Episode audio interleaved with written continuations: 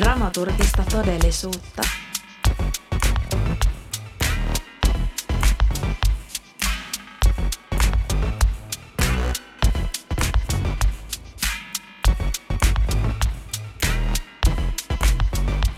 Tervehdys. Tervetuloa Dramaturgista todellisuutta podcastin pariin. Tässä jaksossa keskustellaan esitystaiteeseen kasvamisesta ja esitystaiteella kasvattamisesta. Vieraana studiossa ovat Päivi Rissanen ja Iiris Autio Totemteatterista. Totemteatteri on kiertävä ammattiteatteri, joka keskittyy nykyteatteriin tarjoten sekä esitystoimintaa että yleisötyötä koululaisille. Mulle Totem tuli hieman enemmän tutuksi viime syksynä, kun vedin työpajoja siellä – Iiris ja Päivi kertovat tämän intron jälkeen enemmän Totem-teatterin toiminnasta ja heidän ajatuksistaan esitystaiteeseen kasvusta sekä valottavat omaa polkuansa esitystaiteeseen. Tämän päivän aihe, esitystaiteeseen kasvaminen, kiinnostaa useammastakin vinkkelistä. Minä halusin ottaa tämän aiheen käsittelyyn ihan paristakin eri syystä – Kuten aiemmissa jaksoissa taisinkin mainita, olen työskennellyt myös teatteriilmaisun ohjaajana ja olen myös viittavalle valmis yhteisöpedagogi. Eli pedagogiset kysymykset ja pedagoginen vastuu ovat pohdituttaneet usein ja erilaisissa tilanteissa. Epäilyttää, että toteutuvatko lasten ja nuorten kulttuuriset oikeudet todella. Kenellä on oikeasti pääsy vaikkapa esitystaiteen pariin jo varhaisessa vaiheessa ja mitä esteitä tiellä voi olla?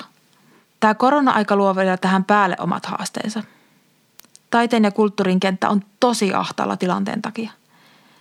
Uskoisinpa, että livenä tapahtuvaa esitystaidetoimintaa on ihmisillä tosi kova ikävä. Minä haluaisin tietää, miten mahdollistaa jo varhaisessa vaiheessa lasten ja nuorten pääsy laaja-alaisesti erilaisten taidemuotojen pariin. Ja erityisesti tietysti kiinnostaa, että miten tukea yksilön kasvua esitystaiteeseen ja samalla kannustaa mahdollisimman erilaisia ja eritaustaisia ihmisiä hakeutumaan myöhemmin myös alalle. Tämä puolestaan moni äänistäisi myös esitystaiteen kenttää. Myös dramaturgien ja esitystaiteen konteksteissa me huomaan tarkastelevani asioita usein myös pedagogisesta vinkkelistä. Taiteen kontekstissa tapahtuvat opetus- ja oppimistilanteet ovat mielenkiintoisia tarkastelun paikkoja, eritoten valla- ja vastuun näkökulmasta. Me huomaan, että nämä prosessit kiinnostavat paljon ja pysähdyn usein näiden äärelle – Minun teatteri alkoi puolestaan kutsua jo varhain puoleensa ja olisin halunnut hakeutua teatterin katsomisen ja harrastamisen pariin enemmänkin. No, mutta pienen itäsuomalaisen paikkakunnan mahdollisuudet olivat tässä todella rajalliset. Kun sitten hakeudun teatterin perässä muualle ja pääsin käsiksi tähän tajunnan räjäyttävään maailmaan, niin se mitä me pidin kiinnostavina ja relevanttina teatterina pysyy kuitenkin aika kapeana – Dramaturgian puolella näytelmät ja näytelmän kirjoittaminen kiinnostivat kovasti, mutta tuntui, että koin vastustusta abstraktimpien esityksien ja muotojen äärellä. He yritin epätoivoisesti avata pallon muotoisella avaimella kolmioiden ja neliöiden muotoisia lukkoja. Hämmennyin ja turhauduin ymmärtämättömyyteeni usein ja leimasinkin usein vähänkin erilaisemmat esitykset hiippailuksi. Ja tämä hiippailu oli aina alisteista jollekin – muka oikealle ja kunnolliselle esitysmuodolle. Vuosien kuluessa huomasin, että jossain vaiheessa tämä hämmennys ja turhautuminen vaihtuivatkin uteliaisuudeksi ja orastavaksi kiinnostukseksi. Ja lopulta tajusinkin, että hei, no enitenhän minua oikeastaan kiinnostaakin esitystaide kaikki se, mitkä ennen yksioikoisesti nimikoin siihen hiippailumappiin. Eli lähtötilanteessa taidekäsitykseni oli no hmm, sanotaanko kapea ja pölyinen. Toisin sanoen, esitystaide hiipi elämäni vasta parinkympin myöhäisemmällä puoliskolla, ja nytpä se sitten kiinnostaakin aika paljon. Viimeistä esitysdramaturgian opinnoissani havahduin siihen, että aa, jaha, tämä meni sitten näin, että tämmöisiä juttujen pärissä sitten ollaan kuitenkin. Tässä podissa ymmärrystä laajennetaan, laajennetaan sitten yhdessä, ollaan prosessissa ja ihmetellään. Summa summarum, Pohdinpa vain, että olisipa hienoa, että ihana altistuminen erilaisille dramaturgisille malleille, estetiikalle, tekijyydelle ja taidepläjäyksille tulisi mukaan jo elonpolun polun varhaisessa vaiheessa. Että esitystaiteeseen voisi kasvaa ja esitystaide voisi kasvattaa. Seuraavaksi jutellaan sitten Päivin ja Iiriksen kanssa. Tervetuloa. Tämä on Dramaturgista todellisuutta podcast ja minulla on täällä studiossa nytten Päivi Rissanen ja Iiris Autio. Tervetuloa. Kiitos. Kiitos. Tällä kertaa ollaan tuota, täällä Cappuccine-podcastin studiossa. Juodaan kahvia ja kohta puhumme kasvamisesta esitystaiteeseen. Ennen kuin lähdetään tähän meidän päivän teemaan sukeltamaan, niin kysyisinkin sulta Iiris ja kysyisin sulta Päivi, että ketä te olette, kuka sinä olet ja minkälainen on ollut sinun polkusi esitystaiteeseen ja kumpi teistä haluaisi aloittaa? No, jos tässä Päivi aloittaa. Äh, no, mulla on mm, tanssitausta – ja aikojen saatossa on valmistunut Teakista tanssitaiteen maisteriksi ja vielä nimenomaan tanssin opettaja puolelta. Ja sen lisäksi on valmistunut Helsingin yliopistosta oppiaineista teatteritiede, eli mulla on sieltä puolella myös semmoinen tutkiva ote. Ja tota, mä oon pitkään pitkään toiminut aikoinaan tanssivapaalla kentällä – nykytanssin puolella ja, ja sitten siihen samaan aikaan sitten kuitenkin alkoi olla totemteatterin toimintaa myös mulla ja mm, jossain vaiheessa mulla sitten tuli sellainen tunne, että mä olin tavallaan käynyt sen nykytanssin, sen ajan nykytanssin.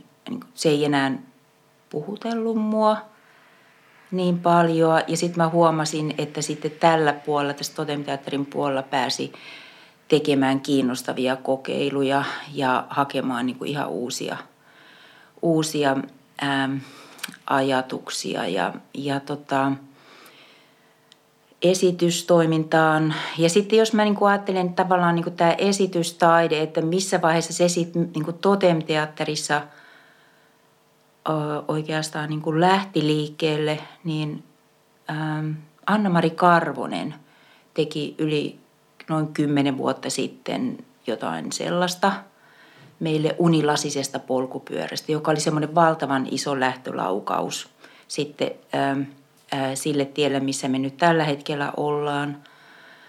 Ja se käänsi myös meidän ajattelua ja, ja toi niin kuin ymmärrystä semmoista uudesta kiinnostavasta alueesta. Ja, mm, ja sitten sen jälkeen alkoi tapahtua tosi paljon. Mutta sitten silloin, kun mä olin siellä nykytanssin puolella, niin kyllä mä olin niinku, ähm, tehnyt teoksia myös ihan näyttämöteoksia, niin nykytanssiteoksia. Mutta siis mun juuret on ähm, äh, kuitenkin tanssin ja improvisaation parissa Suomussalmi-ryhmässä. Ja ihan voin sanoa, että niin kuin niin kuin tavallaan esiintyjän työtanssijana alkoi tanssitaiteilija Reijon Kelan kanssa tynnyrien päältä. Mielenkiintoista. ja se, tavallaan niin kuin, kyllä mulla se polku siellä jo oli tanssinkin puolella, että mä sitten jotenkin aloin löytää sitä kautta myös sitä, missä oikeastaan tällä hetkellä on. Joo, eli sulla voi, voisi sanoa, että, että hyvin tuommoinen niin tanssillinen lähtölaukaus tähän esitystaiteen Kyllä, maailmaan. joo. Mm. Kiitos. Entäs sulla, Iiris? No mä oon tämmöinen hyväosainen ö, kulttuurikodin kasvatti, että tosi monipuolisesti on niin kuin ihan pienestä tehnyt niin kuin musaa ja, ja tanssitunneille on viety ja, ja niin kuin mun ympärillä on ollut paljon sellaisia ihmisiä, jotka on jollain tavalla niin kuin ollut taiteellisia, että vaikka sellaiset tavalliset ammatit, niin kyllä nyt kaikki laulaa vähän operaa tai maalaa tauluja tai, tai jotain sellaista. Ja, ja sitten mun polku ehkä niin kuin siihen esitystaiteen tai teatterin pariin tuli siitä, että mä huomasin joskus ehkä teini-ikäisenä, että sitten kun mä olin teatteri prokkiksessa mukana, niin mua ei jännittänytkään samalla tavalla kuin mitä siellä niin kuin vaikka se niin kuin viulun kanssa. Ja, ja oli ollut vähän semmoinen, että en mä tiedä mitä mä tekisin niin kuin työkseni, niin, niin tavallaan sitten mä päädyin teatteriilmaisuohjaajan opintoihin ja sitä kauttahan on sitten päässyt tekemään niin kuin tosi paljon kaikenlaista. Ja just ehkä niitä semmoisia ei-perinteisiä tapoja valmistaa esitys, että et niin kuin kir- kirjailija kirjoittaa kammiossaan ja sitten on se tietty työryhmä, jolla on tosi hierarkiset suhteet ja ne toteuttaa sen esityksen, vaan tehdäänkin paljon vaikka ryhmälähtöistä tai, tai jotain muuta. Et siinä lyhykäisyydessään ja joo. Joo, kiitos. Kiinnostava polku sullakin. Tosiaan Päivi mainitsi tuossa Totem-teatterin ja yksi syy siihen, että miksi olette tässä, on juurikin Totem-teatteri. Eli Totem-teatteri keskittyy alakouluikäisille kohdennettuun nykyteatteriin tarjoten esityksiä ja yleisötyötä. Ja Totem-teatterissa me kolme olemme myös tavanneet. Kertoisitteko hieman lisää Totem, Totemin toimintaperiaatteista ja tavoista? Ihan kumpi vaan saa napata. No Päivi varmaan hyvin tästä. Niin, no, me ollaan kiertueteatteri ja nimenomaan sit meillä on niinku ihan selkeä fokus, että alakouluikäisille suunnattuun ö, esitystoimintaan keskitytään.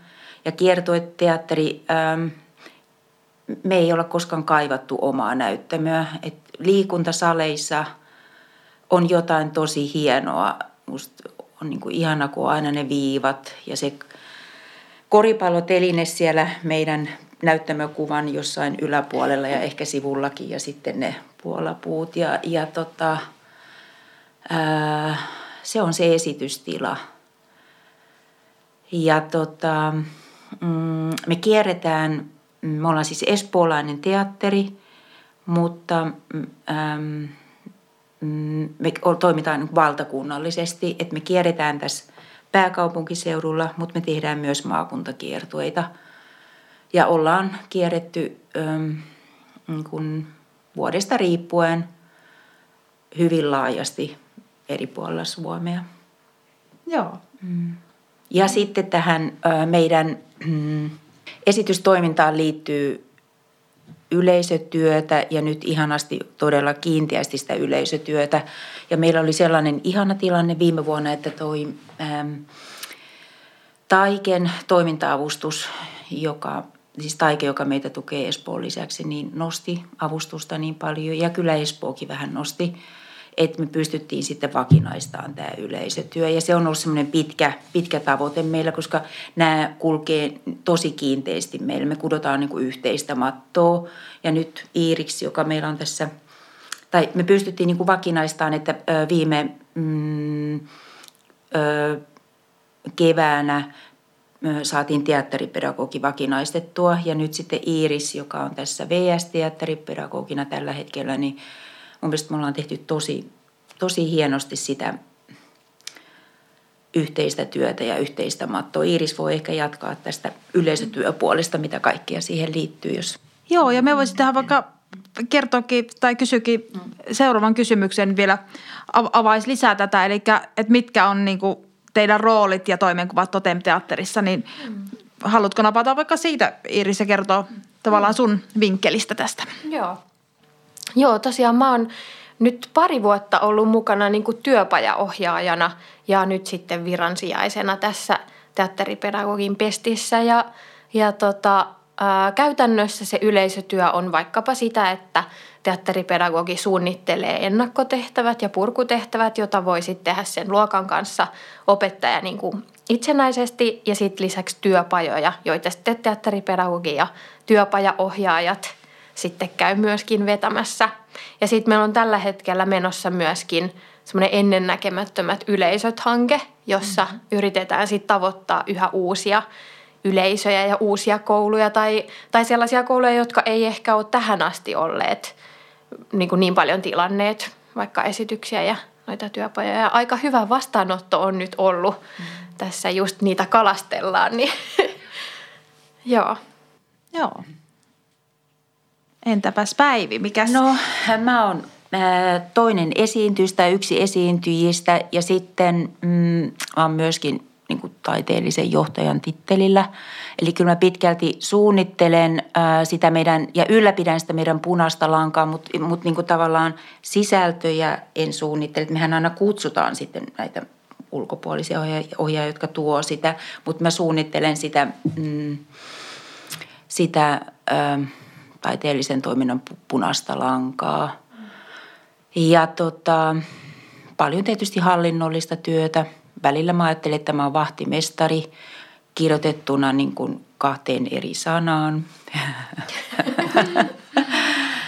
ja ja tota, se hallinnollisen puolen määrä kyllä kasvaa tosi paljon, mutta musta on ihana yhdistää sitä, että, että tota, saa olla siellä kentällä – ja sitten tehdä sitä toista puolta. Ja sitten siinä toisessa puolessa mä huomaan, että kuinka vahvasti mä voin yhdistää sitä mun teatteritieteen taustaa. Että musta on myös ihana kirjoittaa auki, että mä tosiaan haluan ajatella ja kirjoittaa niin kuin kirjoittamalla. Joo, kiitos. Kuulostaa tosi mielenkiintoiselta. Ja sittenpä voitaisiin ottaa seuraava kysymys. Ähm, kävin Totem-teatterin nettisivuilla ja siellä kerrotaan, että ähm, kuinka estetiikaltaan ja ohjelmistovalinnaltaan teatteri sijoittuu perinteisen lastenteatterin valtavirran ulkopuolelle keskittyen uutta etsivään esitystaiteeseen. Millaisia esityksiä teillä sitten on ollut ja mikä niistä on tehnyt esitystaidetta? Ja jos ajatellaan esitystaide versus tämmöinen perinteinen valtavirran lastenteatteri, niin haluaisitteko tätä vähän avata? Tämä on erittäin mielenkiintoista. Tuli niin monta kysymystä, että ehkä sä voit sitten vielä niitä, niitä tota muistut, niistä muistutella. Ähm, mm, niin mikä se ensimmäinen Joo, ensimmäinen oli, oli tämä.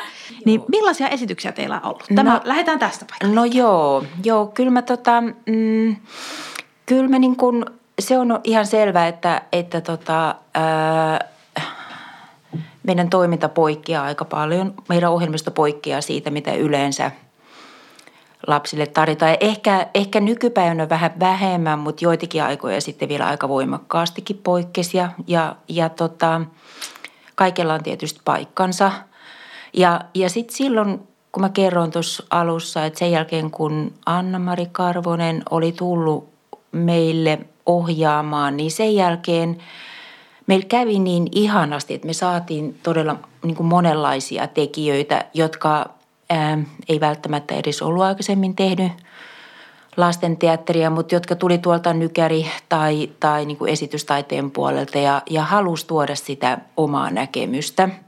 Ja me annettiin vapaat kädet myöskin, ottaen huomioon vaan se, että kyseessä on kiertueesitys, pitää mahtua pakettiautoon ja... Äm, kohdeyleisö on alakouluikäiset. Ja mitä, ähm, minkä tyyppistä kuvausta sä toivot? Mm. Ehkä miten te itse niin kuin määritätte vaikka sen, että minkälaista, mitä voi olla niin esitystaide lapsille. Että onko siinä jotain tiettyjä semmoisia niin parametreja, mitkä tai tämmöisiä niin kuin ticking the box tyyppisesti vai mitä kaikkea se voisi olla?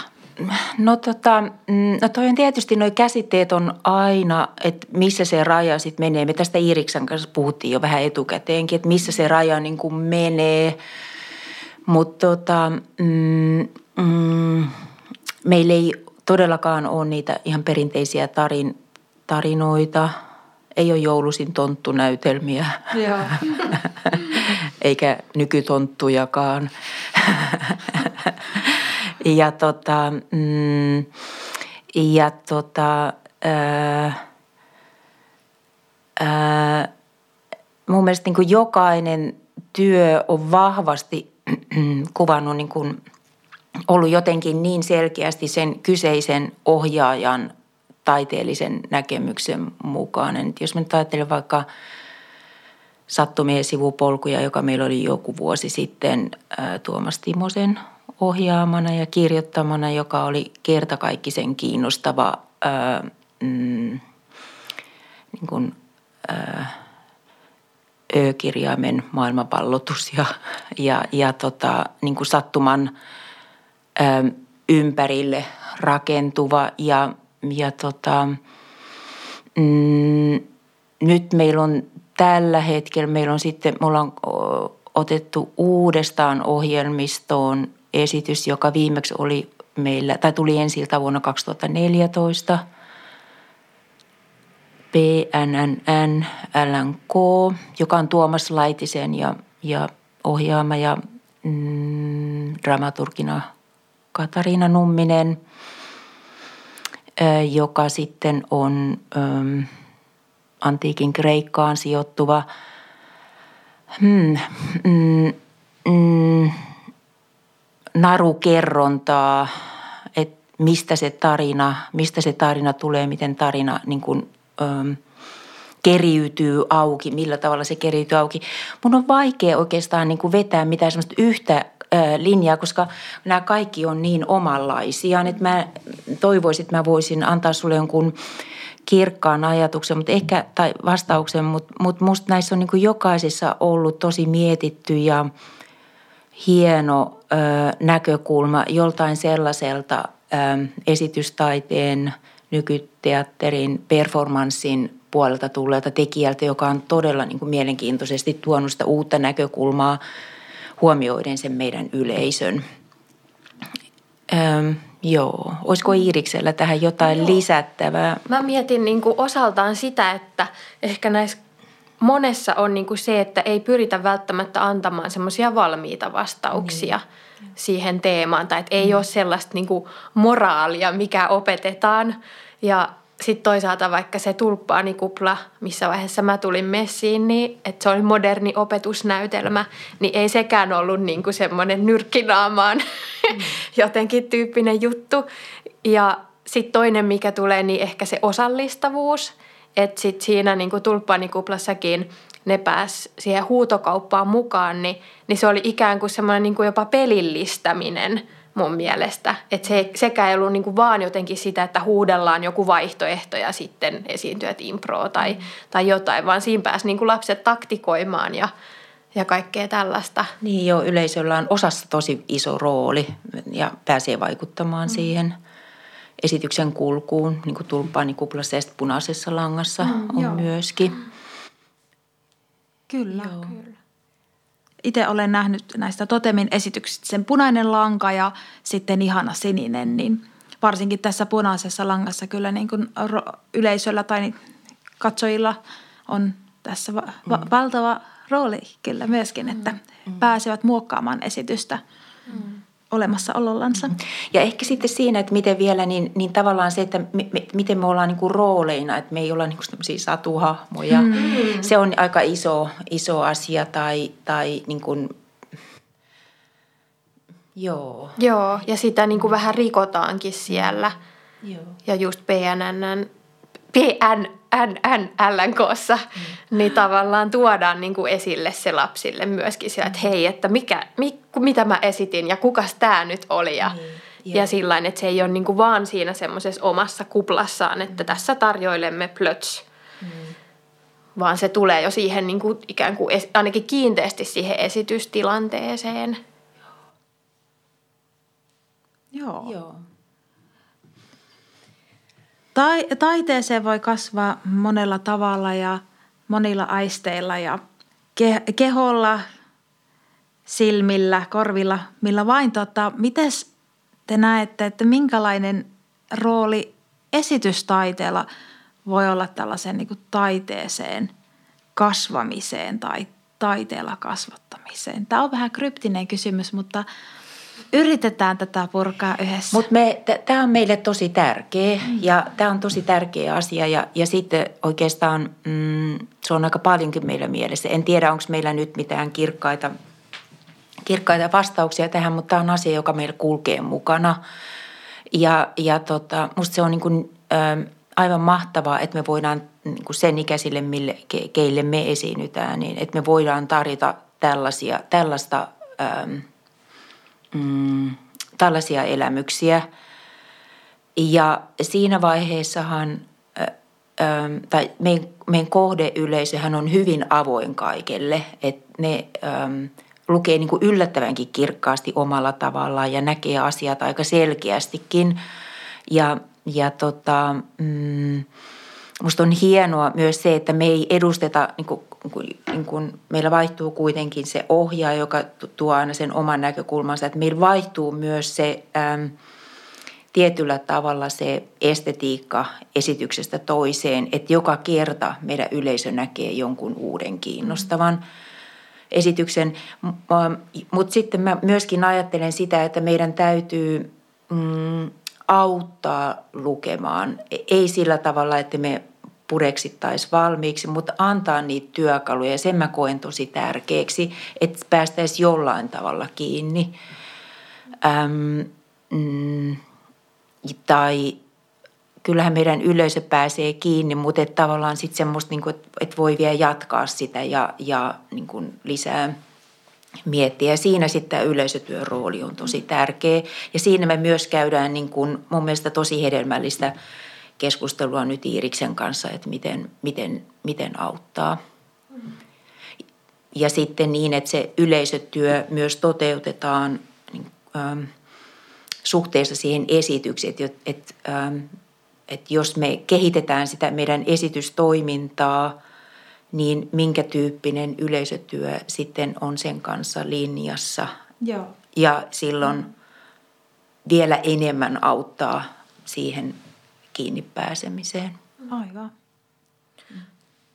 Mä, no joo, mä mietin, että mä voisin ehkä avata vähän sitä niin kuin, teatterikasvattajan näkökulmaa, että et tuntuu, että jos järjestetään jotakin vaikka leirejä tai jotain tämmöisiä yksittäisiä, että siellä on erilaisia taidevaihtoehtoja tai voi vaikka jotain liikuntaakin olla, niin tuntuu, että sillä niin kuin teatterilla on usein semmoinen korkein kynnys jotenkin, että, että muse, musapajat täyttyy nopeasti, samoin tanssi, ää, kuvis, joo. Et mä oon miettinyt sitä, että kun se ei ole se teatteri siellä koulussa vaikka virallisena niin oppia tai omana oppiaineena, vaikka sitä on tosi paljon. Ja uudessa opsissa mainitaan usein niin kuin vaikka draama tai nykyisin käytössä olevassa. Niin, niin jotenkin se, että miten sitä saisi sitä semmoista niin kuin teatterin tai esittävän taiteen semmoista elitismiä jotenkin karsittua, että ihmisillä ei tulisi niin kuin sitä, että en mä voi mennä tänne, kun mä en ehkä pääse teakkiin – vaikka se ei ole niin kuin todellakaan ainoa tapa jotenkin elää teatteria todeksi tai, tai jotenkin niin kuin osa, osallistua siihen tai saada sitä niin kuin teatteritaidetta myöskin elämäänsä. Että sillä niin kuin hyvä altistaa lapsia varhain tälle ennen kuin tulee ehkä sellaisia niin kuin tiettyjä käsityksiä. Ja sitten niin kuin se on hirveän tärkeää, että sitäkin voidaan niin kuin tarjota sillä että oikeasti nyt menee niin kuin tälle koululle. Että se ei ole vaan lapset, joiden niin kuin perheet on kiinnostuneita kulttuurista tai, tai jotain sellaista. Ja, ja sitten mä ajattelen myöskin niin, että yksi taidelaji avaa ymmärryksen toiseen. Että jos sä opettelet sitä komposiota jossain toisessa, niin sit sä ehkä senkin avulla vähän niin kuin pystyt jo tulkitsemaan jotakin muuta – ja sitten tavallaan mitä, mitä kaikkea niin kuin keinoja esitystaiteella on niin kuin kertoa sitä tarinaa, niin se moniaistisuus tulee just sieltä. Jotenkin mä, mä näen sen, että se on semmoista ihmisyyden taidetta, niin se mua kiinnostaa. Ja se on kyllä jotenkin ihan äärimmäisen niin kuin hedelmällinen lähtökohta esitystaiteeseen kasvuun ja esitystaiteella kasvattamiseen, että se sekä se esitys – että se työpaja tulee niin kuin fyysisesti sinun luo, eli niin kuin koulun, jonne sinä muutenkin menisit. Mm. Ja silloin siinä on tämmöinen niin kuin tasa-arvoisuuden aspekti hyvin saavutettavuus, saavutettavuus joo, ja joo. läsnä, että sitten se ei jää, niin kuin sanoitkin tuosta, että Iris, että, että, että sitten vaan tietyt perheet vaikka menevät teatteriin ja – et siinä tulee myös tämmöisiä monia risteymiä sitten heti eteen, että kellä on vaikka varaa mennä ja onko, mm. onko kiinnostusta sitten huoltajilla ja vanhemmilla viedä. Et siinä on niin monta eri kysymystä, niin se on jotenkin hienoa, että siinä pystyy siinä koulutilassa oman luokan kanssa, oman opettajan kanssa vielä niin kuin palaamaan niihin esityksen teemoihin ja käymään se vielä läpi. Ja sitten siihen tulee vielä se teatteripedagogi tai työpajaohjaaja, mm. joka niin kuin tulee vielä vähän niin kuin – boksin ulkopuolelta, että ei ole enää se esiintyjä kuitenkaan, mutta on kuitenkin siitä teatterista, niin siinä on niin kuin monta tämmöistä päällekkäistä leijeriä, mitkä on aika mielenkiintoisia. Mm-hmm. Ja itsekin niitä pajoja vetäneenä, niin jotenkin se tulkintojen ja kelojen rikkaus on tullut kyllä ilmi ja sitten itse vaan kuuntelee, että niin totta, noinkin tuosta esityksestä voi ajatella, aha, toi esitys vei ton yksilön tuommoisiin maailmoihin. Ja sitten kun siihen vielä yhdessä palataan kollektiivisesti, niin se esitys lähtee taas jotenkin uudelle rundille. Sen katsontarundin jälkeen, Joo. se oma pohdintarundin jälkeen, sitten tulee vielä tämä kollektiivinen rundi. Joo. Joo. Kyllä. Hienosti sanottu. Ja se, musta se rikastaa myös sitä koulumaailmaa, niin kuin tämä avaa ehkä eri tavalla niitä aisteja, että, että nyt varsinkin moni, niin kuin paljon vitosluokkalaisia on ollut nyt tämän niin kuin PNNN, LNK tilaajissa. Mm. Ja heillä on just se niin kuin antiikin kreikka siellä, mitä he käy niin kuin oppitunneilla muutenkin, niin sitten tosi moni on sanonut sitä, että tämä oli niin ihana, kun nyt me Euroopan voidaan jatkaa. paras esitys. Joo, ja niin kuin, että nyt me voidaan jatkaa tästä niin kuin tunnilla, että että siellä laittaa niinku opettajallakin niitä niinku omia keloja just käyntiin, että ah hei, tätä, tällehän mä voin myös käsitellä tätä teemaa Joo. ja niinku poimia sieltä ideoita. Niin. Joo, mutta tähän ehkä äh, sulla taitaa olla siellä myöhemmin äh, myöskin tätä täydentävä kysymys, mutta minusta tähän niin kuin nimenomaan liittyy myös se, että et, et me koetaan myös, että me arkipäiväistetään tätä äm, äm, taidekokemusta sillä tavalla, että se ei ole vaan, että sitä ei tarvitse mennä kokemaan johonkin sellaiseen paikkaan, mihin pukeudutaan juhlavaatteissa mm. ja, ja mennään jonnekin kauas, vaan että se kokemus voi olla myös jossain lähellä. Ja se on minusta yksi, yksi aika iso asia myöskin tässä, joka meillä on vahvistunut tämän kiertoetoiminnan kautta kouluissa. Joo. Ja se on tosi tärkeä. Kyllä.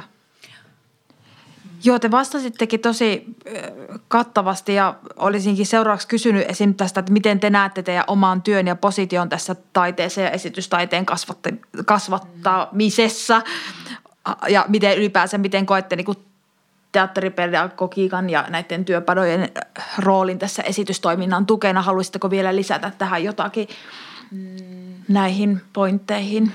No ehkä tuossa aikaisemmin tuli kiteytettyä kaikki oleellinen, mutta se tuntuu, se tuntuu niin kuin päivä päivältä tärkeämmältä ja sitten sieltä aina tulee niin kuin lisää asioita vastaan, että kuitenkin siinä ollaan niin lähellä sitä yleisöä ja, ja kuullaan ja aistitaan ja, ja kuullaan toistemme työstä, että et tota, mm, mm, aina oikeastaan niin kuin nousee uusia, hyvin usein nousee uusia ajatuksia, että hei, että tätä, tätä voitaisiin lähteä viemään ja miettimään ja ihmettelemään. Peruste, tehdään Iiris tästäkin projekti, että miten me viedään tätä. Nyt Iiris, aikatauluta tämä nyt.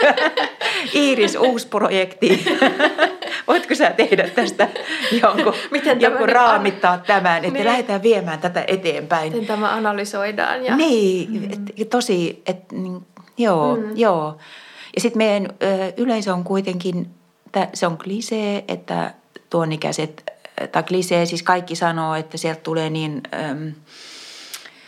Avoimesti ja spontaanisti sitä palautetta, mutta se, se on totta, sieltä tulee niin vilpittä, se, se on itsellekin tosi aseista riisuva se mm, vastaanotto ja keskustelu, että sitten äm, sieltä saa myös poimittua niitä hedelmiä, että hei tästä, mm. tä, tätä on kiva lähteä miettimään. Kyllä. Mm. Ja että toistuuko tämä, toistuu. Mm. Ahaa, hei, hei, otetaan tämä, tehdään projekti. Mm. Ja siinä Mietitään. On, mm. Joo.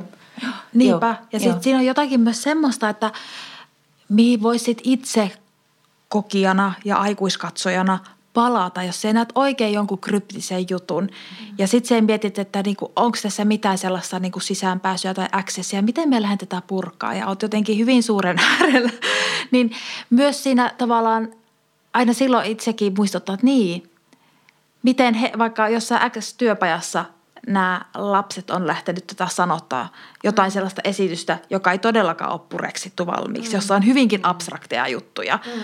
niin jo, jollakin samalla uteliaalla katseella niin. ja jollakin semmoisella niin kuin ihanan tietämättömyyden syleilyssä ole olossa.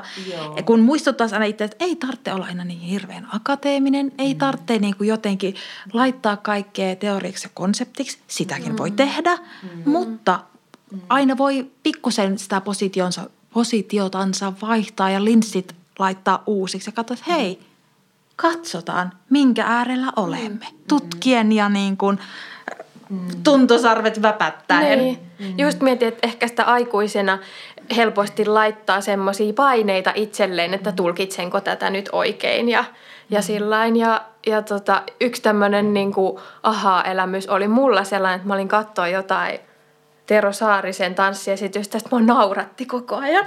Ja sitten mä olin vaan silleen, ei, niin että nyt, niin kuin, että, että mikä tämä on, ja silleen, että nyt käyttäydy. Mm. Ja, ja sillä Ja sitten siinä oli niin kuin yleisökeskustelu sen jälkeen, ja sitten he niin kuin avasi sitä, että joo, että Suomessa niin kuin kaikki tätä teosta on kattanut sillä just hiljaa, mutta että Jenkeissä kaikki niin kuin nauro alusta loppuun. Sitten mä olin vaan silleen, yes!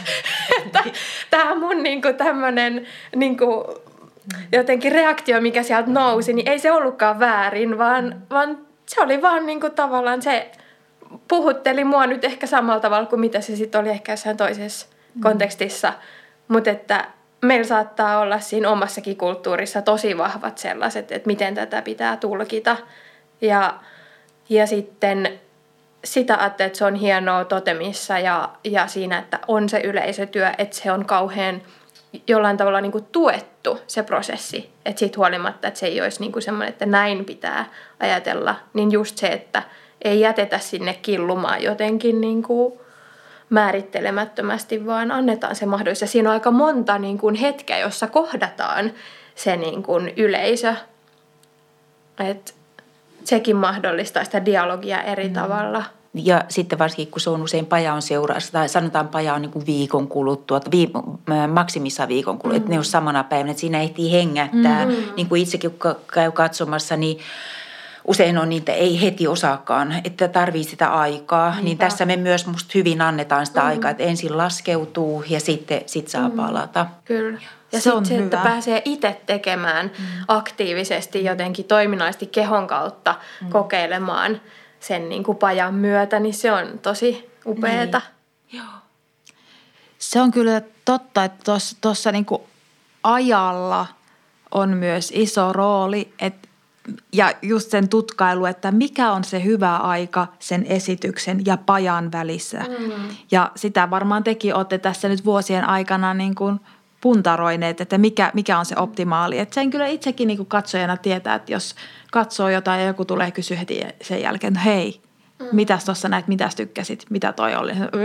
Niin, niin, niin, mä ainakin tarvin tosi, mä tarvin aikaa. Musta on ihana jakaa heti esityksenkin jälkeen, mutta mä tarvin niinku sit semmoista siihen omaan ajatteluun, että niin. se laskeutuminen ja Niin, että sieltä tulee ehkä sillä eri asioita niin kuin esille sen mukaan, että paljonko siitä on aikaa. Että jos paja on seuraavana päivänä, niin ne saattaa muistaa tosi hyvin niin kuin ne vaikka hahmojen nimiä tai jotain tällaista. Jos se on vähän myöhemmin, sitten muistaa ehkä jonkin eri jutun tai, tai onkin saattanut jo pohtia aika pitkälle. Joo.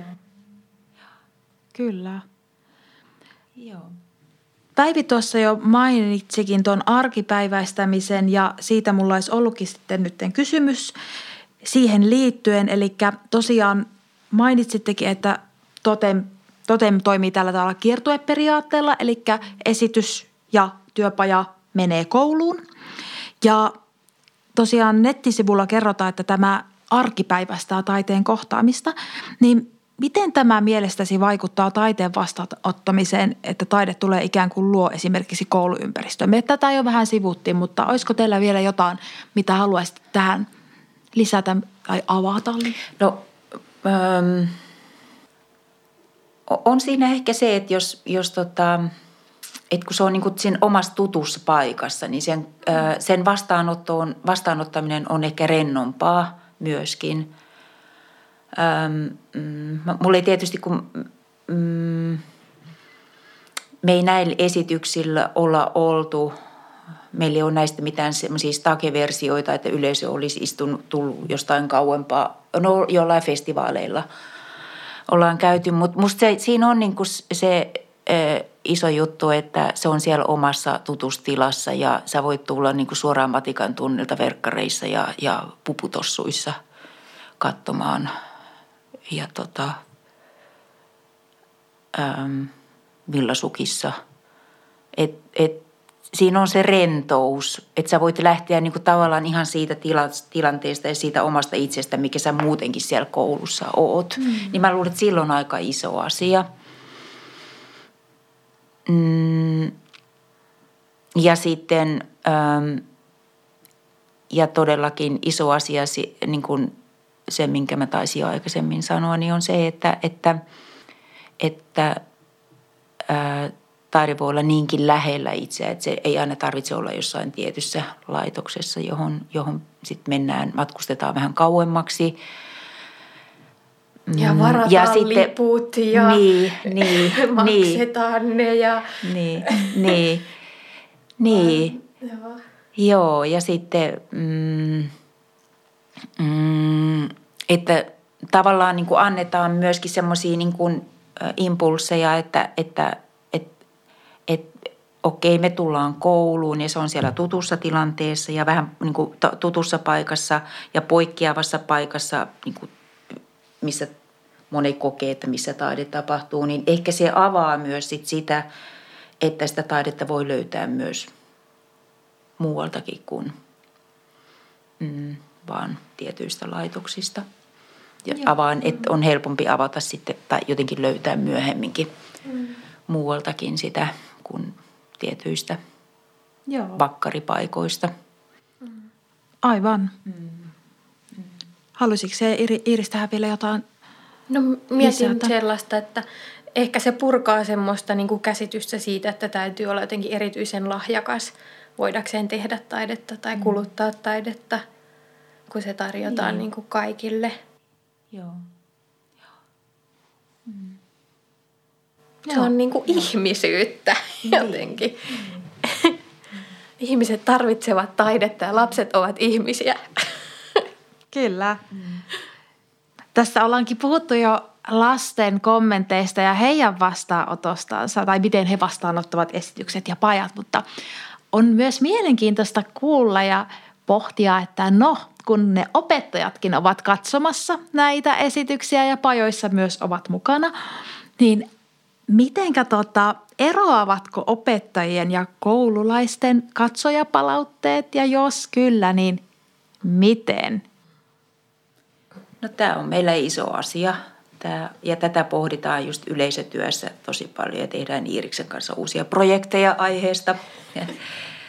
Et tota, mm, totta kai aikuinen on jo ehtinyt muodostaa sen oman käsityksensä ja, ja ää, ja jos mä ajattelen niin kuin ylipäätään esitystaidetta, että minä aikana se on kehittynyt ja mikä sen yleisömäärä tällä hetkellä on, niin ähm, todennäköisesti aika harva opettaja on mm, muuten tullut sen esitystaiteen äärelle kuin meidän esitysten kautta, mikä on ihan ymmärrettävää, että, että, että mm, ja tota, mm, niin ehkä sitä ajattelee, että semmoinen perusteatterikävijä ehkä enemmän kuluttaa niitä farsseja ja kesäteatteria. tai sille, että missä ajattelet on niinku suuret katsojaluvut, mm. niin ne on ehkä mm. semmoista niinku pertsa-tyylistä ja kevyempää. Mm. Mutta tavalla. sitten just sen takia meidän pitää auttaa. Että meidän pitää antaa, että, että, että tavallaan niin joskus opettaja voi... Ää, ää, no tämä on ehkä liian voimakkaasti sanottua, mutta hätääntyä, että miten, tätä, miten tästä puhua, että miten jos oppilaat, miten tästä puhutaan, niin meidän pitää antaa niitä, sitä, niitä työkaluja, ihan yksinkertaisia, simppeleitä työkaluja, että, että miten lähestyä. Ja sitä me tehdään just sitten se yleisötyön kautta ja loppukeskustelun kautta. Ja mm, on joskus niin, että selvästi näkee, että opettaja on ihan toista mieltä kuin oppilaat, mutta toisaalta mehän tehdään tätä, tai niin kuin koululaiset, mutta mehän tehdään tätä sinne alakouluikäisille. Ähm, joskus sitten joku opettaja on sanonut hienosti, että, että niin, että tämähän olikin kohdistettu mm-hmm. ää, ää, alakouluikäisille. Mutta sitten mm, on esityksiä, joissa selvästi niin kuin, ää, molemmat osapuolet lähtee tosi kiinnostava niin kuin hyvällä tavalla mukaan. Ja, ja, tota, mm, mm. ja, ja, tai sitten niin, että joo, joo. Mm. Ja tota, mm, Tämä, tämä, on, tämä on iso kysymys, mutta me halutaan niin kuin aina tunnustella sitä ja sitten sit siinä vaiheessa, kun me tullaan niin kuin tavallaan esityksen kanssa kentälle, niin – sitten usein sitä alkuvaiheessa täytyy vähän hakea, että aha, tähän ehkä pitäisi lisätä vielä joku loppukeskustelu, joku pieni pikku, pikku, niin kuin, mm. pikku lisää, että millä me saataisiin niin kuin, mm, opettajille vielä lisää sitä materiaalia. Mutta sitten on ollut esimerkiksi aivan ihania esimerkkejä, että mä muistan sattumien sivupolkuja. Me oltiin jossain maakunnassa, Itä-Suomessa, pienellä paikkakunnalla. Mä muistan siellä oli tota, mm, koulun kohta eläkkeelle jäävä äidinkielen opettaja katsomassa. Ja sitten hän aivan ihanasti sanoi, että, että tämä esitys muutti koko hänen taidekäsityksensä. Se oli jotain ihan niin kuin kertakaikkisen upeeta. Ja sitten nyt tässä PNN LNK-esityksessä huomaa, että tämä, tämä imee sekä opettajat mm. että mm, koululaiset – ja ähm, tietysti tulee niin kuin erilaisia kommentteja, mutta huomaa, että, että molemmat, niin kuin, molemmat imeytyy, mm. mikä on ihanaa tietysti sitten ajatellen sitä, että miten ne jatko käsittelee sitä. Mm. Usko niin, Iiriksellä var- tähän jotain? Varmaan se on aika sillä yksilöllistä, että miten opettaja sen kokee, että, mm. että niin kuin, osaako tavallaan nähdä sen – niin kuin lapsen näkökulman tai oppilaiden näkökulman siinä ja erottaa sen siitä omasta mielipiteestä tai kokemuksesta, että kaikkihan ää, mitä, mitä me nähdään, niin me tulkitaan sen kautta, mitä me on jo nähty. Ja se, että opettajakin on saattanut nähdä tosi paljon taidetta ja, ja mikä niin kuin käsitys on vaikka niin kuin näyttelijän tyylistä tai niin kuin siitä, että mikä on hyvää nä- näyttelemistä. Että jos katsoo putousta ja improa, niin, niin tota, voi olla tosi erilaisia tapoja niin kuin olla siinä yleisön kanssa. Mm. Sitten yksi, mikä, millä tavalla se yleisötyö on kiinteä osa – sitä niin kuin esitystä on se, että ei ole ainoastaan niin, että teatteripedagogi kävisi harkoissa katsomassa sen esityksen ja sillä, että joo, no niin, nyt mä oon nähnyt tämän, vaan se on tosi tärkeää, että mä näen sen myös sillä että se on se lapsiyleisö siellä, että mä näen ne reaktiot ja mä saan, musta tuntuu, että mä oon jotenkin jäänyt ihan fiiliksissä siitä, kun mä näen sitä, että aa, okei, ne reagoikin tolleen, okei, ja toi kohta aiheutti tällaista ja, ja tuollaista, että musta se on hirveän kiinnostavaa. Mm. Ja joskus tulee mm, ehkä sellaisia, että, että ne opettajien ajatukset voi siihen niin kuin itse teemaankin liittyen olla vähän erilaisia.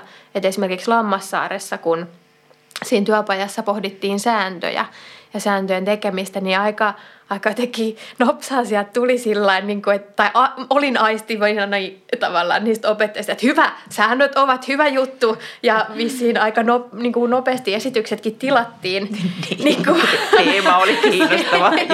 niin, teema oli kiinnostava, mutta sitten kun päästiinkin tavallaan siihen pajatyöskentelyyn, niin päästiin siinä niin kuin semmoisia, että no, että ketkä teillä vaikka koulussa laatii säännöt, ketkä laatii ne kotona, onko niin kuin helppoa noudattaa sääntöjä, jos itse et olekaan saanut vaikuttaa siihen. Mm-hmm. Sitten tavallaan vaikka opettajilla saattoi olla se, että kyllähän me olemme nämä syksyn alussa yhdessä nämä säännöt tehneet – Mm-hmm. Mutta sitten jos me ollaan jossain helmikuussa, niin ne lapset sitä niinku muista mm-hmm. tavallaan, että heitä on osallistettu siihen prosessiin. Että miten niinku ylläpitää vaikka niinku tämmöistä dialogisuutta siinä, että jokainen kokee vaikka, että voi vaikuttaa omaan arkipäiväänsä, jolloin ehkä sitä niinku kapinointitarvetta mm. ei ole samalla tavalla. Mm.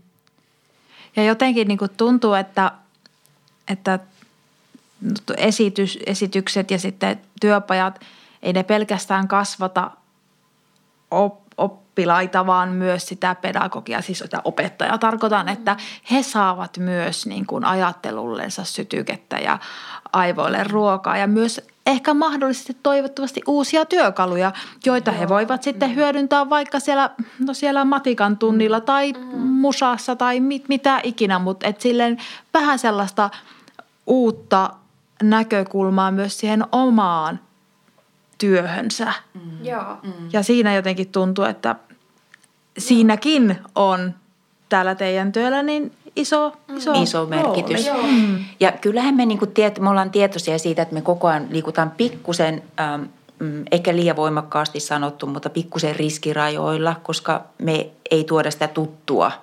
Et, ja, mm, ja että meidän pitää antaa sitä materiaalia, että et ei, jäädä, et, et ei jätetä yleisöä tyhjän päälle. Ja on, on ollut sit sellaisia tilanteita, että esimerkiksi samassa esityksessä niin on, joskus tulee sitten jopa, on tullut, ei usein, mutta ehkä kerran viidessä vuodessa tulee joku opettajalta joltain kirjallinen palaute, joka saattaa olla aika sellainen niin kuin tavallaan vähän... Mm, hän kertoo siinä mielipiteensä. Ja ne mielipiteet ei usein kirja, ne on usein sitten semmoisia, jossa, jossa haluaa antaa niin kuin, mm, mm, että tavallaan selvästi huomaa, että nyt ei ole opettajaan osunut tai siihen aikuiseen osunut, niin sit sitäkin me käydään niin kuin tavallaan sitä keskustelua, että, että niin, että, että missä menee se, mm, ettei vaan aina se, että mm, mm, tykkäsinkö vai enkö tykkä, pidinkö vai enkö pitänyt tästä, vaan mitä, mitä ajattelu, että mit, mitä kestää. Mm-hmm. Ja, ja sitten saattaa olla niin, että mm, et, ö, joskus kauan sitten mä huomasin, että, että saatettiin, niin kuin kuulin siellä sitten myöhemmin, että, että saatettiin puhua, että no mistä tykkäsit eniten ja mistä et tykännyt ja sellaista. Sitten siinä vaiheessa niin kuin tuli just se, että sitä, sitä puolta pitää avata, että se keskustelu ei saa jäädä siihen. No. Ja sitten jos tulee ää, ää, niin kuin risuja sieltä aikuisyleisöltä, niin sit, kyllä me niitä sitten ihan myöskin mietitään, että – et, et, ei missään tapauksessa niin kuin vaan mitä töitä, vaan että et hetki, mm. miten me voidaan auttaa tässä. Että mm. et, mm. et sekin on niin kuin aina niin kuin itselle semmoinen hyvä paikka, että mm. et, tota, ei voi vähätellä, vaan että autetaan.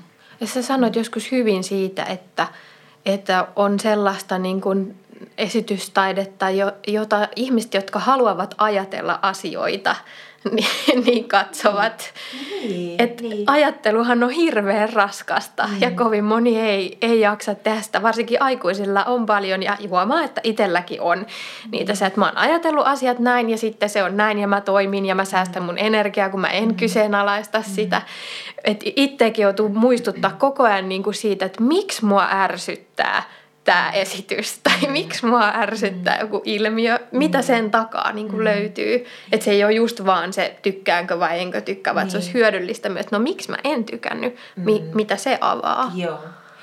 Ja sitten tietysti kouluissa voi olla se, että, että jos on isot ryhmät, niin siellä saattaa, että opettajalle mennä aika paljon aikaa siihen, että joutuu rauhoittelemaan jotain, jotain osaa yleisöstä, niin kaikki, tietysti kaikki tämmöinenkin vaikuttaa. Mm. Nyt meillä on ollut niin kuin tavallaan poikkeuksellinen tilanne tässä niin kuin viime syksy. Yleensähän meillä on niin kuin aika isokin, tai iso ja iso, mutta kuitenkin siis mm, reilusti yli sata katsojaa koulussa.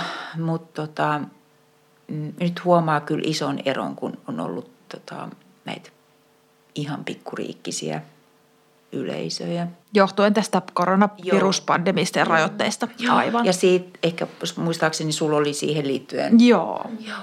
Joo. Joo. Mutta voi vaikka jatkaa siitä itse asiassa suoraan tota, aivan.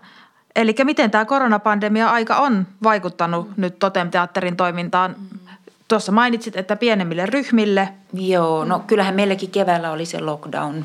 Mm, niin, Siinä että kun oli etäopetus, niin sitten joo, ei tietenkään joo. ollut.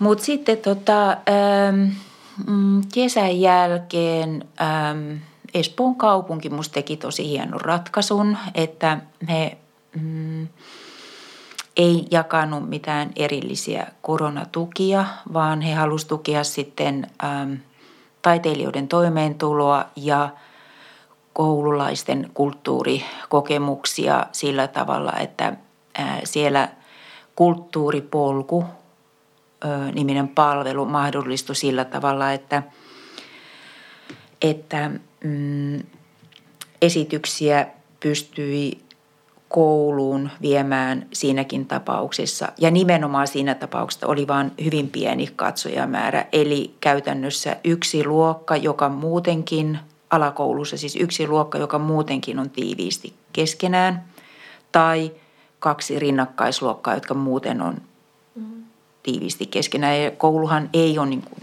yleisötilausta, tämä oli myös niin kuin poikke sitten tästä niin muusta ää, kulttuuritoiminnasta. Ja tota, me ollaan koko viime syksy ö, ja edelleen nyt tässä, ö, nyt ollaan maaliskuussa, niin koko alkuvuosi 2021 esi- kierretty nimenomaan Espoossa sillä tavalla, että meillä on se yksi luokka tai ö, kaksi rinnakkaisluokkaa yhdessä näytöksessä. Ja se on ollut kyllä todella, tämä on ollut niin semmoinen ihmeellinen, ihmeellinen kausi ähm, mm, no ihanassa sinisessä, joka meillä oli viime vuonna ohjelmistossa, niin mä huomasin sitten sen, että tavallaan se, sehän olikin niin kuin, se esitys pelasi niin pienillä asioilla, että ähm, et se oli itse asiassa täydellistä, että se yleisö oli niin pieni. Ja sitten huomasi myös vähitellen loppusyksyä kohti, että, että kun... Ähm, yleisö on niin pieni ja vaan yksi luokka ja yksi opettaja tai kaksi opettajaa, kaksi luokkaa, niin ää, opettajakin pystyi keskittymään sitten paremmin. Se tilanne oli paljon rauhallisempi ja nämä keskustelut esityksen jälkeen oli myös nousi niin kuin ihan toiselle tasolle, että kaikki pystyi rauhassa olemaan siinä läsnä ja ihan ajattelemaankin – kuulostaa hassulta ajattelemaan, mutta se ei välttämättä aina ole, niin kuin, että joskus sitä häiriötekijää siellä mm. yleisössä on aika paljon. Öm, niin ja joskus ehkä mm. näkee sit sitäkin, että tavallaan hyssytellään liikaa. Mm, että kun kuitenkin on tarkoitus olla myös aktiivisesti mukana ja mm. ihan vaikka semmoinen asia, että ei tarvitse viitata, mm. niin sekin voi olla semmoinen, että tavallaan se keskustelu täytyy käydä. Että hei, nyt voidaan toimia tällainen. Mm mikä sitten toisaalta joskus vaikka siinä työpajassa saattaa joutua siihen, että hei, että yksi kerrallaan jo viitataan, koska no, he on niin innoissaan. Mm. Että sitten sen takia, että saadaan niin ne puheenvuorot sieltä mm. esille. Että tässä tämmöinen niin just vielä palaten noihin pieniin yleisöihin ja, ja tällainen, niin että tämmöinen sääntö Suomi toimi tässä niin kuin eduksemme, että kun tämä on opetusta mm. ja toki siinä se maalaisjärkikin, että nämä lapset on muutenkin tekemisissä keskenään. Ja sitten mä ajattelen myöskin niin, että jos mä pajavetäjänä siinä niin kuin hyvällä käsihygienialla ja maskin kanssa menen, niin ei se nyt eroa siitä, että siellä olisi sijainen. Tavallaan, niin kuin, että kyllähän juttuja tapahtuu. Ja sitten kuitenkin se esityksen ja työpajan merkitys sille luokalle – nyt kun ei pysty oikein mitään se on niin kuin järjestää, Joo. niin siitä on tullut niin se on va- valtavasti kiitosta. Joo, mä, jotenkin mulla alkoi loppusyksyt, kun me niin kuin joillekin, joistain kouluista kysyttiin, että et, et, siis voidaanko me tulla vielä, niin joo, tulkaa, teitä on odotettu maaliskuusta lähtien. Mm. Se imu oli niin valtava. Ja, ja opettajatkin sanoivat, että he ei ole koskaan nähnyt tätä hulinaluokkaa niin kuin näin rauhallisena. Mm. Että et tota, se elämys ja kokemus ja, ja Mm, se oli niin odotettu, että sitten mulla alkoi jossain vaiheessa olla jopa sellainen tunne, että, että me ollaan osittain niin sen Pelastakaa lapset ryn alajaosto siinä vaiheessa. Mm. Ja tota, äm, joku sanoi, että mm. ihanaa, kun on oikeita ihmisiä, joku niin. opettaja. Niin, joo. Mutta tietysti meillä on niinku tiukat turvajärjestelyt. Mm. Me, me, me mennään aina salin takaovesta. Meillä on tietty pukuhuone ja, ja, ja mä rautan äm, salin ovea sinne koulun puolelle ainoastaan sen takia, että mä laitan nopeasti sen meidän rollapin sinne mm. oven toiselle puolelle. Ja, äm, ja samoin tä- pajaohjaajat, ei me mennä opettajahuoneeseen niin kuin me joo, aiemmin joo. on käyty, että pyritään menemään suoraan sinne luokkaan aina, mikä, mikä on. Ja sitten nyt tällä hetkellä meillä on vielä siellä, että me, kun yleisö pystyy, pystyy istumaan esityksen kaikilla neljällä sivulla, niin me pystytään vielä paremmin niin kuin hajottamaan sitä että antaa, niin kuin laittaa sitä turvaväliä. Mm. Mutta tuon ikäisethän on sellaista, vaikka ne kuinka laittaisi niin turvavälein, niin ne läjäytyy tosi nopeasti. Mutta mut ainakin me on yritetty. Mm, yeah. Ja sitten tässä ö, nyt tässä ö, esityksessä, joka, jonka kanssa tällä hetkellä mm, kuljetaan, niin mehän jaetaan sitten käsi Välimeren vaahtoa siinä matkan varrella. Aivan. Joo. Ja Ihanassa sinisessä oli myös tarjolla tämä etäpajamahdollisuus. Tää tartuttiinko siihen minkä verran? Oliko, oliko etäpajoja? Niin, no pääasiassa sitten ehkä se oli niin, että sit kun koulut on sen esityksen tilanneet, niin aika herkästi sitten myös tilaa sen niin kuin lähitapaamisena mm. toteutettavan pajan. Mutta kyllä meillä joitain pajoja oli etänä. Ja kyllä tästä niin kuin tämän vuoden pajasta myös on etäversio. Että jos, jos, jos sitä toivotaan, halutaan. niin se mm. on mahdollista toteuttaa. Joo. No nyt kun on teatteri muuten ollut ja esitystaide ylipäätänsä kaikki taide ollut etä- ja digi- ja stream ja unsa weiter, niin tuota, oletteko harkinnut tai onko käynyt mielestä tai oletteko keskustellut siitä, että voisiko sitten myös Totemin esitys olla tällaisena niin kuin digiversiona? No, ähm, totta kai mekin mietittiin sitä kanssa jossain vaiheessa, äh, että kun viime vuonna mietittiin, että no mitähän tästä nyt tulee, kun huomattiin, että eihän tämä niin kesän jälkeen nyt ollutkaan vielä ohi. Mutta nämä meidän esitykset nyt vaan, niin kuin meillä on vielä se, että meillä on niin kuin yksi, mm, meillä on aina tammikuussa Abouttia ensi ja sitten me kierretään sillä samalla esityksellä koko vuosi. Ja viime vuonna ohjelmistossa ollut esitys mm, e, se ei vaan olisi toiminut niin kuin digitaalisena. Ja tämä PNN LNK ei niin kuin missään tapauksessa, koska tämä toimii niin suhteessa yleisö. Tämä, niin kuin tä, tässä oikein, tähän on niin kuin rakentuu sitä kautta, että yleisö osallistuu. Mm. Ja tota, se, se ei vaan ole meille mahdollista. Sitten meidän pitäisi tehdä kokonaan joku ihan uusi esitys ja miettiä, että mm. miten me sitten se tarjoiltaisiin. Mutta mut, mut nyt meillä on ollut näin, tää, näin hieno tilanne, että me ei tällä hetkellä tarvitse sitä mm. miettiä. Mm. Mutta tietysti mä niin kun toivon, että tämä asettuu jossain vaiheessa, että me päästään tällä sitten muualle kuin muuallekin kuin sinne meidän kotikaupunkiin, mutta, mutta tällä hetkellä niin ei mietitä niitä digiversioita, mutta paja on mahdollista tilata diginä. Mm. Joo. Mm. Myös siltä kannalta, että mikä on tavallaan työntekijän mm. turvallisuus, että jos, jos on sellainen tilanne, että ei voi sinne kouluun mennä mm. paikan päälle, niin että kuitenkin pystyisi pajoja vetämään. Että tämäkin on huomioitu. Joo, Joo. aivan. Mm. Entäs sitten, jos vähän niin kuin laajennetaan, laajennetaan myös tästä korona-ajan ulkopuolelle, niin ja mietitään, että millaisia niin monimediaalisia ja taite- monitaiteellisia mahdollisuuksia esitystaiteessa voisi olla, niin millaisia mahdollisuuksia tällä voisi olla lastenteatterin näkökulmasta? Mitenkä esitys voisi laajentua ja monimediaistua ja monitaiteellistua – Onko Voit, teillä... tarkentaa tuota sun kysymystä? Me Iiriksen kanssa tuota mietittiin jo Joo. vähän etukäteen. No esimerkiksi se, että ne esitykset, mitkä minä olen nähnyt totemilta, niin siinä on ollut niin kuin ihmisiä, vuorovaikutusta, esineitä, valoja, ääntä.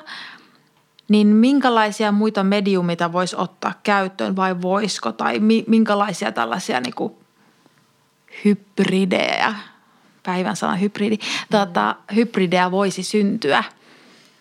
Mitä voisi kutsua mm. mukaan? Voisiko kutsua? No, öö, me ei ole tätä hirveästi mietitty öö, sen takia, että se, sen koulu, koulutila asettaa meille kuitenkin tietyt rajat mm. ja ne aina vuotaa valoa. Siellä on aina niin kuin tie, tietyt mahdollisuudet ja meillä on se pakettiauto, Aivan. johon ähm, mahtuu vain tietty määrä ihmisiä ja, ja, ja, tietyn, ja koko esityksen pitää mahtua sinne pakettiautoon. Ja äh, mm, sen pitää pystyä, sen esityksen pitää kestää myös pakkaset, kun siellä pakettiautossa. Pitää se kestävä esitys. että, että me ollaan niin kuin näissä rajoissa. Tämä kuulostaa hassulta, mutta tämä on niin kuin, tämä, nämä on ne meidän realiteetit Aivan. myöskin. Mutta toisaalta sitten se tavallaan niin kuin mahdollistaa sen, että me tehdään niin kuin aika pienestä ja sieltä ne herkut syntyy. Joo. Mm. Niin ja nopeasti rakennettavissa ja purettavissa myöskin. Niin, joo, niin, että se ei saa kestää niin kuin, et, e- ei mennä niin kuin tunteja tunteja aikaisemmin, vaan se pitää toimia aika, aika sujuvasti. Että, et, joo. Mutta kyllähän niistä sitten tavallaan voi poimia sieltä niin kun juttuja, mitä sitten lähtisi ehkä kehittämään jollain muulla medialla vielä. Tai sillä, että, että sehän on ihan mahdollista, että, että just toisaalta se niin kuin moniaistisuus voi niin kuin tarjota sieltä semmoisia syöttejä. Joo. Mutta se on ehkä sitten tavallaan, mä ehkä koen itse, että, että tarvitsisi sitten niinku just nimenomaan sen alan ammattilaisen, Niin. mikä sitten onkaan kyseessä. Että mä, en- mä en nyt ehkä lähtisi koodailemaan, niinku, mutta Niin. tota, pidän sitä mahdollisena. Niin.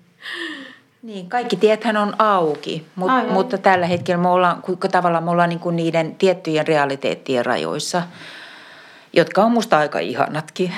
Joo. Ja Joo. Sitten voisin seuraavaksi jatkaa tällaisella kysymyksellä. Olette osittain ja aika hyvinkin jo tähän vastannut, mutta mitä on ehkä tai täydentäviä vastauksia tai ajatuksia voi tulla vielä.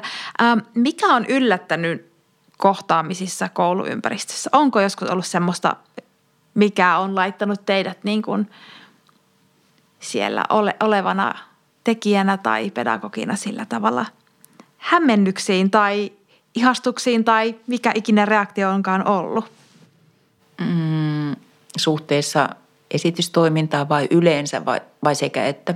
Sekä että. No mä voisin tässä sanoa, että kyllä aika kivoja vahtimestareita. Musta vahtimestarikulttuuri on aika ihana. Et mä, ja meillähän on se blog, blogi, että jos, jos vielä jossain vaiheessa ää, tää koronakiireeltä ehtii, niin, niin tota, kyllä mä niin kuin haluaisin vielä muutamasta vahtimesta, tai niin kuin, niin, niin kuin jotenkin sitä vahtimestari, kouluvahtimestarikulttuurista tehdä, tehdä tota, kirjoituksen ja siellä on pari oikein niin kuin ihanaa herkkua. Mutta sitten siis suhteessa esitystoimintaan, niin kyllähän se äm, niin kuin isoja yllätyksiä on tietysti, joskus on, että aha, tämä olikin niin isompi tämä mm, haaste, ää, että miten, miten me, mitä, mitä työkaluja meidän täytyy antaa. Ja, ja sitten kun äm,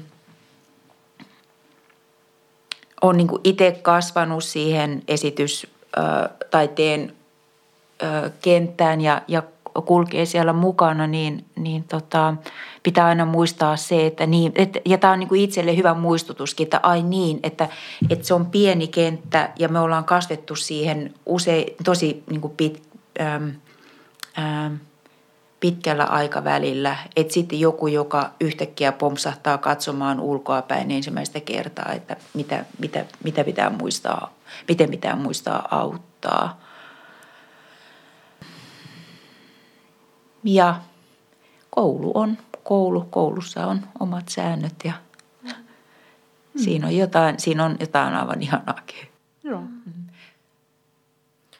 Mä ajattelisin, että jos tekee tällaista työtä, niin pitää olla aina valmis yllätyksiin. Niin, joo, että, joo. että se, on, se on yksi, että ei ehkä kaikki, kaikkia kiinnosta samalla tavalla semmoinen epävarmuus tai, tai saattaa stressaantua siitä, että et, no ehkä niin silleen omalla kohdalla tuntuu, että pahimpia on just ne parakkikoulut, jos nyt tällä ihan käytännön tasolla Joo. mietitään, että et mulla kävi monesti sillä että vaikka mä olin varannut aikaa, niin silti, silti meni vähän tiukille, että miten mä ehdin löytämään sen oikean luokan ja, mm. ja näin, mutta että sitten on löytänyt, mm. en ole koskaan ollut myöhässä.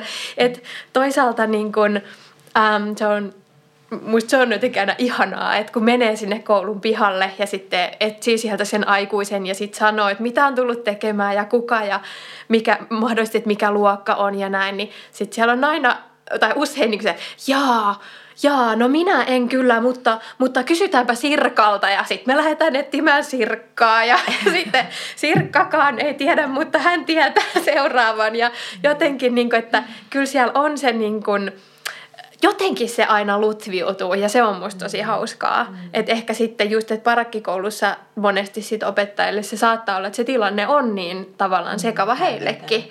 Niin, että sitten tavallaan siinä, siinä tulee se, että hetkinen, miten täällä mennään. Ja tota, tosi erilaisia luokkia näkee, erilaisia opettajia. Se on mm. niinku kiinnostavaa mm. myös. Mähän on siis ähm, äh, kolmannen polven opettajaperheen ähm, jälkeläisiä. Että minulle tämä koulumaailma on aivan, tu- aivan tuttua. Mutta siinä on että tietyllä tavalla, niin kuin, että aina, aina jotenkin osaa niin kuin, vähän uudemmassakin koulussa jotenkin osaa aistia, että jaha tuolta. Mutta tietysti siellä niissä on nyt liikkunutkin niin paljon. Mutta mm. mut se on jännä, että, että jollain tavalla se maailma on sit niin, kuin niin mm. Vahvasti ollut ihan lapsuudesta asti, että et, et siellä vaan niin kuin, sieltä vaan osaa niin kuin, mm. luovia eteenpäin. Ja sitten kyllä mä koen, että sitä arvostetaan, niin kuin, mm. että opettajat arvostaa sitä niin kuin mun ammattiosaamista mm. ja niin kuin toivon, että pystyn tavallaan vastavuoroisesti mm. myöskin sitä niin kuin kommunikoimaan, mm. että miten niin kuin hyvää työtä he tekee. Ja sitten ne on niin kuin ihan niin semmoisia kohtaamisen hetkiä, kun monesti tulee se palaute, että olipa ihanaa tarkkailla sitä mun luokkaa, kun ei itse ollutkaan vastuussa siitä sisällöstä, vaan pysty katsomaan, miten ne lapset to- toimii siellä. Et se on ehkä myös just osa sitä, mitä kautta ne, niin kuin, että on tullut palautetta, että, että sain työkaluja siihen omaan opetustyöhön, niin yksi tosi tärkeä on just se, että he näkee sen lapsen toimimassa ehkä vähän eri työtavoissa kuin mm. mitä niin kuin normaalisti. Aivan. Ja, ja, tota, ja just se, että pystyy sitä niin kuin – luokan vuorovaikutusta tarkkailemaan. Et mä toivon, että ne on niinku semmoisia, mitkä sit myös tavallaan ne havainnot kantaa hedelmää siellä. Kyllä, se voi valottaa niinku sekä sitä ryhmän dynamiikasta uusia juttuja opettajalle tai että ihan yksilöstäkin mm. näyttää uusia puolia ja saattaa sitten opettajallekin niin kuin uusia ajatuskeloja tulla siitä. Ja. Joo, ja sitten me ollaan huomattu siis semmoinen, että, että tota, joskus opettajat on niin kuin, äm, että sanotaan, että, että tulee yleisöä, meitä käydään, käydään etukäteen varoittelemasta, tulee sitten vähän semmoisia semmoisiakin oppilaita. Mä sanon, että mm. kaikki on tervetulleita, tulkaa mm. vaan, että tämä on kaikille tarkoitettu. Ja sitten mm, sellaiset, ö, jotka ei ehkä koulussa muuten oikein jaksa, niin niiltä tulee ihan hirveän kirkkaita ajatuksia sitten ö, esitykseen liittyen. Ja se saattaa yllättää opettajaa. Joo. Ja, ja kyllä me, mekin ollaan välillä ihan sillä, että, että tota, mm, että et kylläpä on niin kuin, tosi hienosti avattu ja, ja ihan sillä tavalla, että no tämä nyt vaan on näin. Että näin, näin se nyt vaan on ja tosi hienosti ää, ää, niin kuin oivallettu. Mm.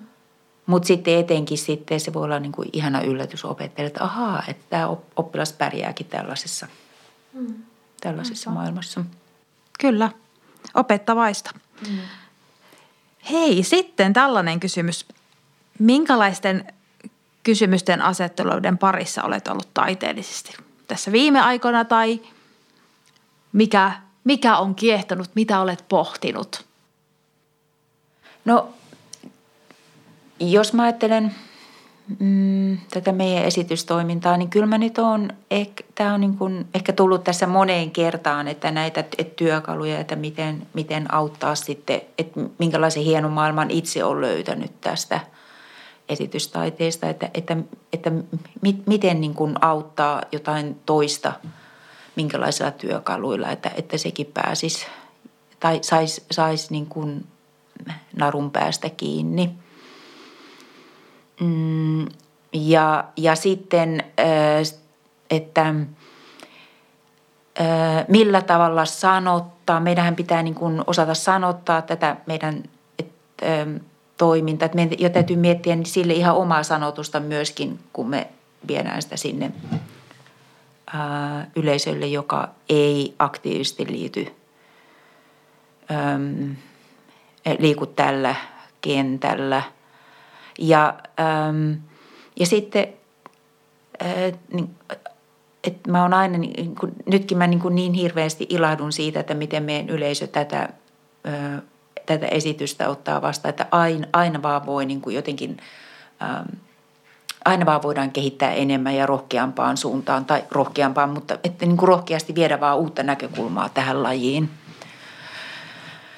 Ähm, joo, tämän tyyppisiä. Mm. Mitäs? En, niin, entäs se Iris, mitä sulla on? Mulla on ollut mielessä vähän semmoiset niin sensuurikysymykset ehkä liittyen siihen niin kuin lasten omistajuuteen niin kuin taiteesta tai siitä, mikä on heidän estetiikkansa ja ehkä siihen niin kuin leikin maailmaan vähän niin kuin liittyen, että et tuntuu, että lapset haluaisivat sen niin kuin esityksen kautta käsitellä niin kuin monenlaisia asioita, niin kuin ihan samalla tavalla kuin aikuisetkin, että nyt tämä vaikea asia, että leikitään se tai, tai tehdään siitä se niin kuin esitys, koska silloin se on niin kuin turvallista, mutta sitten saattaa siellä niin kuin aikuisella tulla joskus se, että onko tämä nyt sopivaa tai, tai niin kuin, että lähdetäänkö me nyt tekemään niin kuin tästä juttua tai, tai sellaista, että niissä musta tuntuu, että on aika herkkä tasapaino – toisaalta myös niin kuin lapsissa itsessään, että milloin ne ottaa sen vielä tosissaan ja milloin se on sit sitä, kun hän saattaa niin kuin testata myös sitä, että, että ann, annanko mä tehdä, että, että uskoinko mä heitä, että tämä on tärkeää ja sitten ne saattaa heittää jotain semmoista, niin kuin, ee, mm. koska ehkä niin kuin pelkää sitä, että no kuitenkin se aikuinen sanoo, että ei. Mm-hmm. Ja sitten kun mä oonkin vaan silleen, että jatkokysymys, niin, niin sitten monesti se härvääminenkin saattaa sitten niin kuin jäädä, jäädä siitä sivuun. Mutta että – et ehkä sellaisissa kysymyksissä on joskus niin kuin tasapainotellut, että, että saattaa tulla opettaja, vaikka jos joku lapsi heittää jonkun lahjakaivosta, tulee sinko tai jotain tällaista, niin että sitten sieltä tuleekin sieltä, mutta ei se nyt voi olla mitä tahansa, mitä sieltä otat. Ja mä no itse asiassa voi, voi, mutta että toki jos on jotain niin semmoisia teemoja, jotka toistuu ihan koko ajan ja ihan aina on pakko heittää se joku, niin sitten voi niin kuin miettiä, että, että tavallaan, okei, sä sanoit ton nyt jo kerran tai kolme kertaa, että, että heitäpä seuraava idea. Mm. Että, että tota, jotenkin se, että miten saisi kuunneltua sitä niin kuin lasten omaa maailmaa ja, ja niin kuin, mm. mitä he haluaa nähdä ja kokea. Mm. Niin, sillä ja kyllä, sanoa. Ja sanoa. Joo, joo. Mm. joo. Toi, on, toi on asia, mitä kans miettii siellä loppu, tai siinä nyt epilogit loppukeskustelussa, että, että, että muistaa tarttua siihen, mitä sieltä tulee. Mm. Kyllä. Mm. Joo, ja sitten niin kuin mä koen kanssa haasteena, toisaalta niin kuin hyvänä, että vaikka toistuu se sama esitys tai sama työpaja, mutta että mun pitää olla hereillä, että mä en niin kuin tavallaan suhtaudu siihen, että mä tiedän, että sieltä tulee nämä oivallukset, Aivan. vaan niin kuin, että pitäisi sen niin kuin hereillä ja se, se on aina niin kuin uusi tilanne. Totta.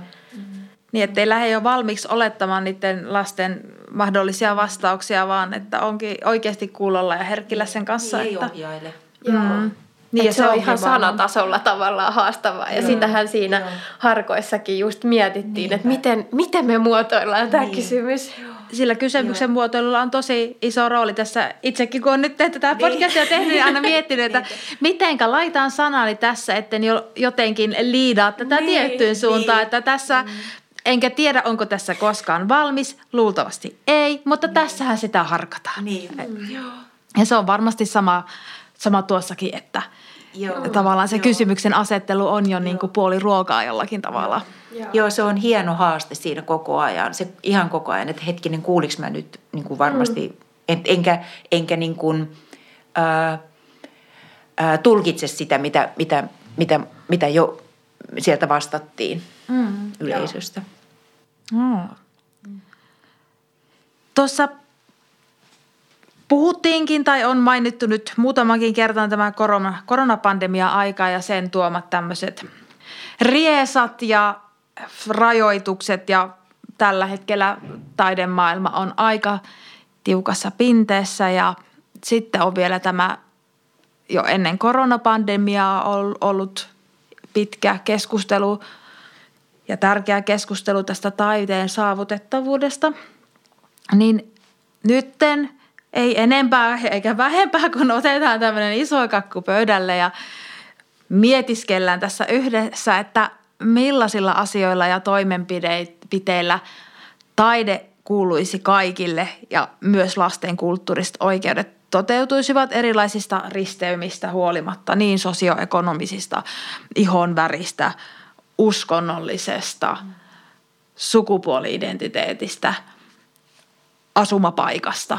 Että miten, miten tätä voisi edes auttaa, että se taide oikeasti kuuluisi kaikille, eikä se olisi vain joku semmoinen kiva korulause, jossa on toimintasuunnitelmassa. No toi on meidän toiminnassa ihan se peruskivi, että kyllähän, no nyt me poikkeusoloista johtuen esiinnytään meidän omassa kotikaupungissa, mutta muutenhan me tarjotaan yhdenvertaisesti ihan niin kuin kaikille kouluille meidän toimintaa sekä e-, esitystä että pajoja – ja tarjotaan se koululle niin, että kaikilla, kaikki, kaikilla on mahdollisuus osallistua.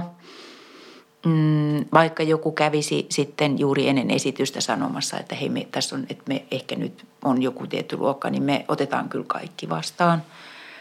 Ja, ja tota, mm, ää, musta tuntuu, että toi niin kun nimenomaan tässä meidän ää, kiertuetoiminnassa, niin se, se jotenkin kiteytyy ihan siihen meidän ytimeen, Joo. ihan luonnostaan. Joo. Mm. Sille me ei tietenkään mitään voida, että jos on, on joku, joka sitten a, mm, ei jostain tietystä vakaumuksesta johtuen voi tulla katsomaan, niin sille me ei voida mitään. Mm. Aina joskus kuullaan, että joku on on, niin joku tulee pihassa sanomaan, kun pakataan auto, että minä en saanut tulla. Mutta sille me ei voida mitään. Sit me, mut, mut me tarjotaan se mahdollisuus kaikille ja siksi me mm. myös mennään sinne kouluun. Niin ja siinä se herkillä se, tai se sensitiivisyys siinä myös, että mm. jotenkin ol, mitenkä toimii sitten niissä tilanteissa. Mm. Joo. Mm. Niin. Joo. Et kyllähän toi niinku se, että että se ei ole vain vaikka taiteen perusopetuksen toimijoiden varassa tai sillain harrastustoiminnan varassa, koska se mm. vaatii jo niin kuin aktiivisuutta, se vaatii mm. kielitaitoa, että sä löydät ne palvelut mm. ja niin, niin kuin vanhempana.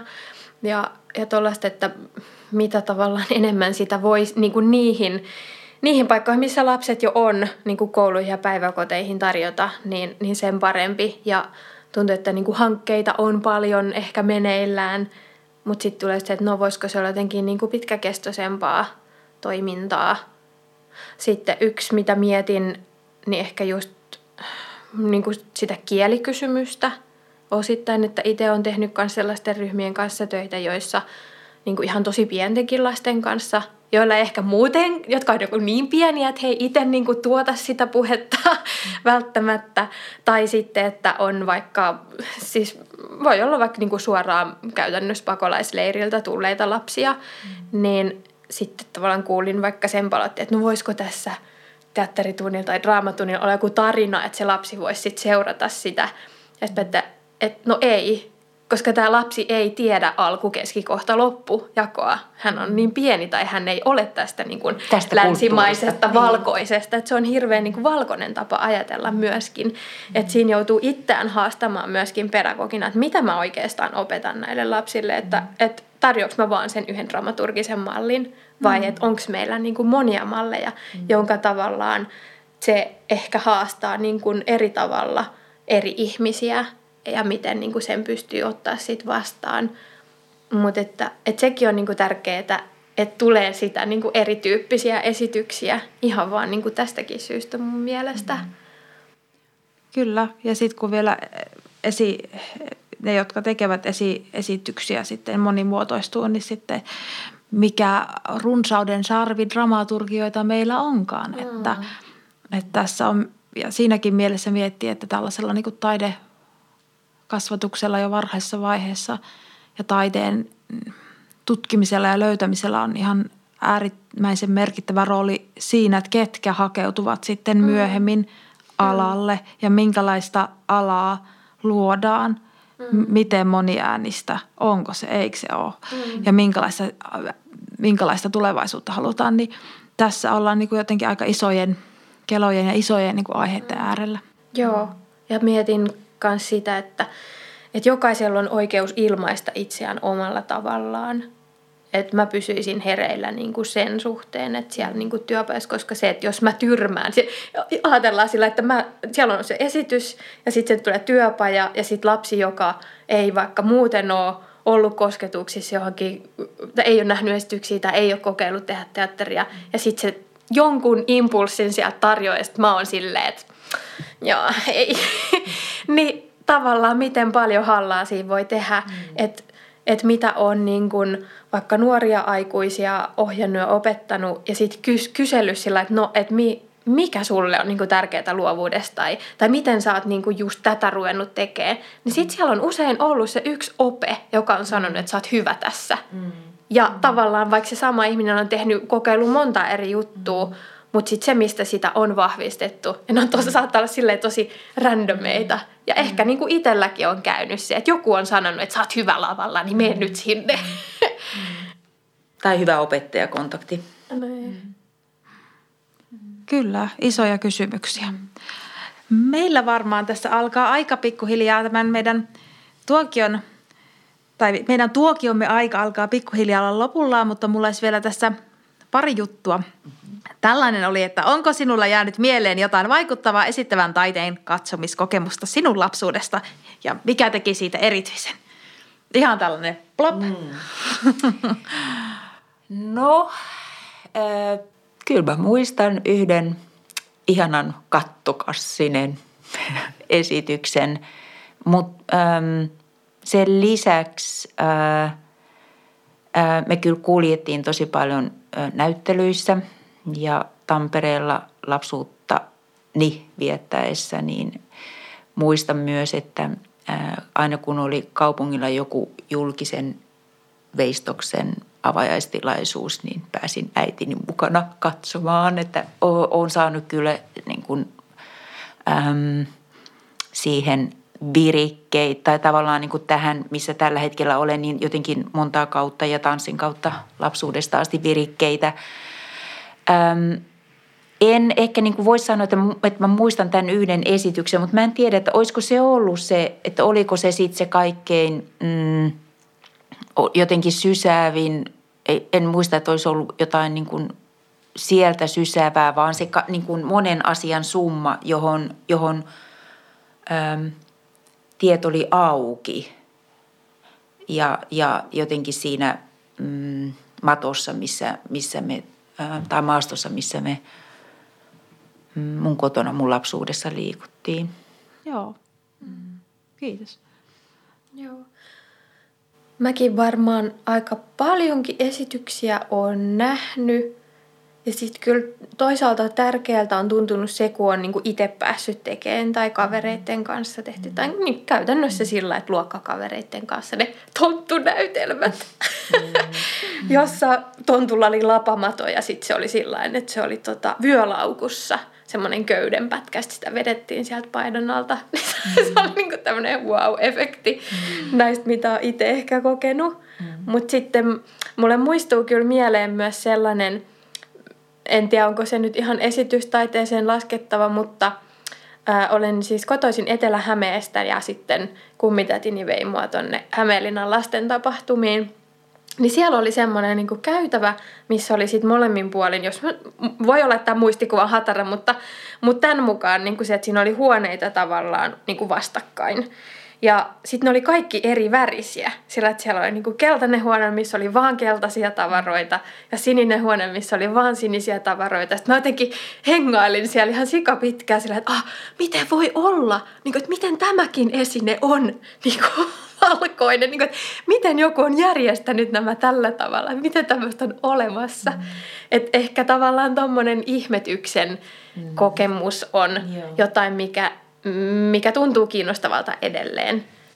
Ihmetyksen äärellä. Niin, ja siis kyllä mäkin muistan, että ehkä niin kuin suurimpia hetkiä on ollut, kun Tampereella tanssikouluissa tai tanssikoulua ää, käydessä sitten tuli sille, sille luokalle, että sitten ää, meidän opettaja, tanssinopettaja ää, kutsui mukaan tanssitytöksi – Tampereen teatteriin ja Tampereen, että pääsi niin kuin mukaan siihen maailmaan, niin kyllä ne oli aika isoja askeleita. Joo. Että ää, joo, mä luulen, että ne on ollut vielä suurempia askeleita kuin, kuin se, mitä on ehkä sitten äm, katsomusta saanut. Joo. Mm. Kiintoisaa. Arvatkas mitä? Olen edellisille, edellisille podcast-vieraille Lonna tuli Luukalle ja Asta Honkamaalle ja Markus Drossille pyytänyt tai pyytänyt heitä lähettämään tai miettimään jotain ennakkolahjaa, jonka voisi lahjoittaa kuulijoille. Olipa se sitten artikkeli, esitys, ajatus, näyttely, mikä vain. Ja tajusin tässä nytten, kun puhuimme, että minähän lähetin teille nämä podcastin kysymykset, mutta en kysynyt teitä miettimään tällaista kuuntelijalahjaa. Eli tällaista jotakin, minkä voisitte lahjoittaa tässä ja nyt kuuntelijoille. Joten tämä tulee nyt täältä niin sanotusti takavasemmalta. Mm. Olisiko teille jotain, mitä haluaisitte matalalla kynnyksellä lahjoittaa kuulijoille? Se voi olla mitä vain. Mielenkiintoinen TV-sarja, mitä olette katsellut, joku jonkun ihmisen ajatus, mitä olette pohtineet tai – jokin kuva tai ihan mitä vain. Mä mietin tällaista tehtävää. Tai tehtävä, loistavaa. Onko että, mielessä? Please, kerro, että ihanaa. yksi, mitä mä joskus ohjeistan, niin on niinku kokeilla tämmöistä, niinku, mikä tämmöistä niinku kaksintaisteluhaastetta, että kun kävelee tuolla kadulla, niin koitapa tarkkailla, niin kuin, että kumpi väistää.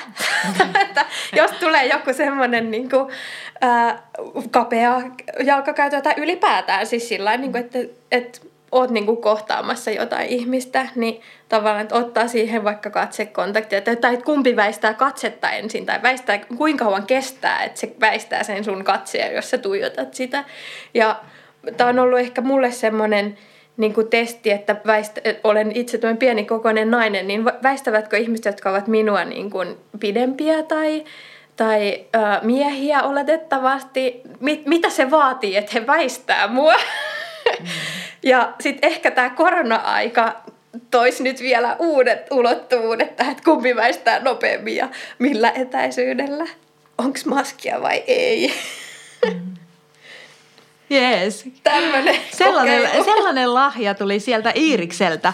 Kiitos. Entäs Päivi? No, mm, mm, ehkä äh, lahjana, että mitä tulee mieleen, mikä olisi sellainen ähm, oma ajatus, mikä olisi kiinnostava äh, lastenteatteriesitys esitystaiteen näkökulmasta ja vielä, joka mahtuisi pakettiautoon. Mikä? Hienoa. Tämä lahja hienosti sopii tähän nyt pohdittavaksi ja ajateltavaksi ja jatkumana tähän Aslan ja Louniksen ja Markuksen lahjoihin, niin tuli nyt kaksi tällaista lahjaa. Loistavaa. Kiitos tästä ajasta. Meillä alkaa olla tässä nytten tuokio lopuillaan. Omasta puolestani kiitän, että tulitte tänne studioon. Iiris Autio ja Päivi Rissanen. Tämä kiitos. On, kiitos. Kiitos Kiitos, paljon. kiitos. Tämä on Dramaturgista todellisuutta. Moi moi. yes, kiitos. Siinä kuultiin Päivi Rissasen ja Iiris Aution ajatuksia esitystaiteeseen kasvamisesta ja Totemteatterin toiminnasta. Millaisia pohdintoja sulla kuulija heräs tästä? Sinne Instatilille voi laittaa viestiä ja kommenttia. Kiitos, että olit mukana. Ja kiitos myös Iiris Autio ja Päivi Rissanen, Jarno Peräkylä ja Kaputsine, jonka tiloissa äänittelemme tällä kertaa. Ensi kertaan, voikaa hyvin. Tämä on dramaturgista todellisuutta.